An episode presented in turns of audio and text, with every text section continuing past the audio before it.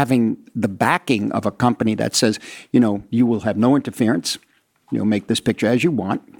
Uh, the trade off is it streams with theatrical distribution prior to that. I figure that's the chance we take. Das, was Regisseur Martin Scorsese hier bei einer Pressekonferenz zu seinem Film The Irishman 2019 sagt, das hat für einige Aufregung gesorgt. Denn der Film von über drei Stunden, der lief nicht nur im Kino, sondern ist von und für Netflix produziert worden.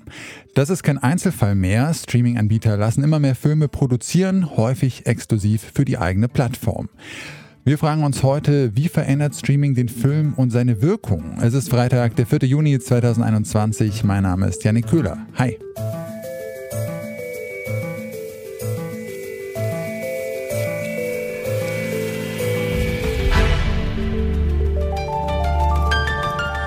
Zurück zum Thema. Immer mehr Menschen schauen sich Filme und Serien auf Abruf an. Netflix, Sky, Amazon und Co. sorgen schon länger dafür, dass DVD- und Blu-ray-Verkäufe zurückgehen. Streaming verdrängt auch immer mehr das lineare Fernsehen, vor allem bei jungen Leuten.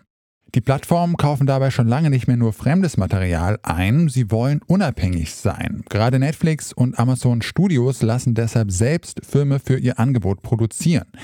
Aber wie verändert das die Filme und wie verändert das die Arbeit der Filmschaffenden?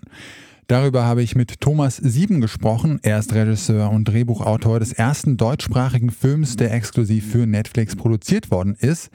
Ihn habe ich gefragt, was denn bei der Produktion von Kidnapping Stella anders war als beim klassischen Kino- oder Fernsehfilm. Bei der Produktion selber äh, nicht. Da ist glaube ich, ein Dreh immer relativ ähnlich. Was sicher anders ist, ist alles, was danach kommt, was dann, wenn es dann Richtung Ausstrahlung geht, das hat sicher einen anderen Charakter bei Netflix. Äh, in meinem Fall bei Kid the Seller zum Beispiel hatte ich was Ungewöhnliches gegenüber einer, einer normalen Herstellung. Kaum äh, oder gar keinen Einfluss auf Postergestaltung, Trailergestaltung und so. Das macht Netflix selber in, in Eigenregie. Da haben sie auch ihr eigenes Riesenteam für. Es war erstmal ein bisschen überraschend, dass man da überhaupt nicht mit einbezogen wurde, aber ich fand das sehr angenehm. Viele junge Filmemacherinnen und Macher, die hoffen sich von Streamingdiensten ja eine Plattform, die vielleicht ein bisschen offener ist für auch experimentelle und progressive Ansätze in der Filmkunst. Sehen Sie das denn auch so, dass äh, ja das experimentierfreudiger ist? Was ich merke, also in meinem Fall Kidnapping Stella, ist, dass Offenheit für Genrefilme da ist. Das ist ja was, was es vorher gar nicht gab, außerhalb des Tatort-Krimis oder äh, irgendwelcher zwei-, dreiteiler, wo es oft um, um Kommissare und Ermittlungen geht. Aber äh, also Kidnapping Stella ist ja ein, ein Gangsterfilm im, im weitesten Sinne.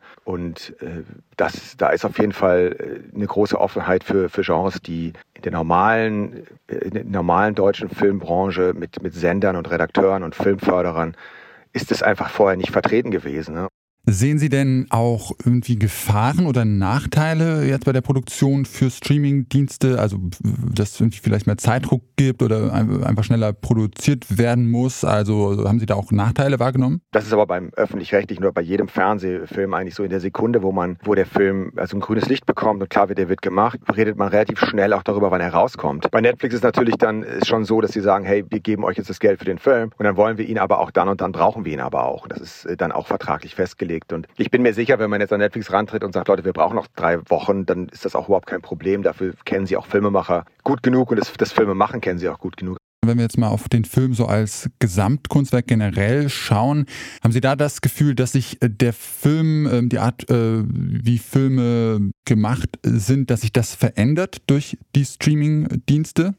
Also was ich finde eine Gefahr ist, und das bezieht sich jetzt gar nicht auf Netflix, sondern einfach auf das Medium des Streaming, dass man sehr auf, äh, ich sage es mal, den Ball in der Luft halten schreibt und dreht. Ne? Also weil man weiß, die Leute klicken da nur drauf. Also die lösen kein Kinoticket, die haben keine 10 Euro ausgegeben. Also das heißt, die gehen nicht einfach raus, aber auf der Couch kann man schnell wieder wegklicken. Das kann dahin führen, dass Geschichten extra auf sehr viele Wendungen und Überraschungen geschrieben werden. Und ich glaube, es besteht schon eine Gefahr im Geschichten erzählen, dass man sehr eben auf diesen, diesen Schauwert geht und Filme, die jetzt sehr, sehr langsam oder die eine lange Zeit brauchen, um irgendwie ihre volle Kraft zu entfalten. Und so Filme muss es ja natürlich auch geben, dass diese Filme so ein bisschen aus dem Raster fallen könnten. Nicht nur für Filmschaffende verändern die Streaming-Plattformen einiges, auch für das Marketing und die Fans bedeuten Netflix und Co. Veränderungen. Doch welche Unterschiede kann man da erkennen und bleibt ein Kinofilm trotzdem etwas Besonderes? Ich habe mit Anna Gierden gesprochen. Als Leiterin der Pressebetreuung Steinmann organisiert sie die Kommunikation zwischen Filmverleihen und Journalistinnen und Journalisten, plant Pressevorführungen und Premieren. Außerdem arbeitet sie als freie Mitarbeiterin beim Cineplex Leipzig. Ich wollte von ihr wissen, welche Unterschiede zwischen Streamingproduktion und Kinofilm ihr denn auffallen. Mir ist natürlich aufgefallen, dass die Streaming-Plattform sehr gerne Serienkonzepte oder bereits auf bekannte Inhalte aufbauende Produktionen in Auftrag geben. Das heißt, es gibt diese Sorte Raketenstart von Filmen, die zuerst im Kino sind. Also ich, man kann, glaube ich, sehr schön das Beispiel Disney nehmen. Der, verschiedene der Inhalte, die Disney für sein Disney Plus herstellt, für den Disney Channel herstellt, für Hausaufgabenhefte und Rucksäcke herstellt, sind Dinge, deren Berühmtheit daher stammt, dass sie als allererstes im Kino waren. Das heißt, diese, diese Exklusivität, die wir empfinden, wenn ein, ein Film im Kino war, ist etwas, das für die Streaming-Anbieter nicht zu replizieren ist. Die können natürlich auch einen großen Start von einer Serie oder von einem Film propagieren, aber das Publikum hat auch ein anderes Gefühl. Wenn ein Kinofilm später dann auf dem Streaming-Portal läuft, ist das immer noch ein Kinofilm. Das wird immer noch anders wahrgenommen. Gute Beispiele sind jetzt sowas wie Mulan oder sowas wie der, der Wonder Woman 1984 die, wenn sie schon verfügbar sind, trotzdem immer noch diesen Stempel haben, das war ein Kinofilm und nur weil die Kinos zu sind, kann ich den jetzt schon im Streaming sehen. Wie unterscheiden sich denn da die Vermarktung jetzt von einem äh, Streaming-Film, der ganz klar für Streaming ähm, produziert worden ist, von der Vermarktung einer klassischen Kinoproduktion? Ich fange mal bei dem Internationalen an, weil das vielleicht mehr Leute kennen. Da steht eine eine große Marketingkampagne dahinter, die manchmal weltweit passiert. Das heißt, die Aufmerksamkeit für einen Kinofilm ist sehr groß. Wir wissen vom Filmdreh, es gibt manchmal Fotos mit Kostümen oder in, vor dem Bluescreen. Ähm, die Leute wissen schon, was an Inhalten kommt. Es gibt diese, diese Angst vor dem Spoiler, dass man bloß nicht erfährt, worum es im Detail gehen kann. Und dann gibt es diese Vorpremieren, wo die Leute sich teilweise kostümieren um Mitternacht ins Kino gehen, ähm, leidenschaftlich mit anderen Kinobesuchern zusammen ähm, die, den, den Film anschließend im Detail auseinandernehmen, noch in der Nacht ähm, Facebook-Posts oder Kritiken schreiben und das in die, in die Welt hinausschicken. Das empfinde ich beim Streaming als nicht mal im Ansatz so stark. Natürlich ist ein, ein großer Streaming-Start auch ein Event, über das auf Social Media viel gesprochen wird. Aber diese soziale Interaktion ist eine Sorte Kultur, die, an die das Streaming im Moment nicht ran kann.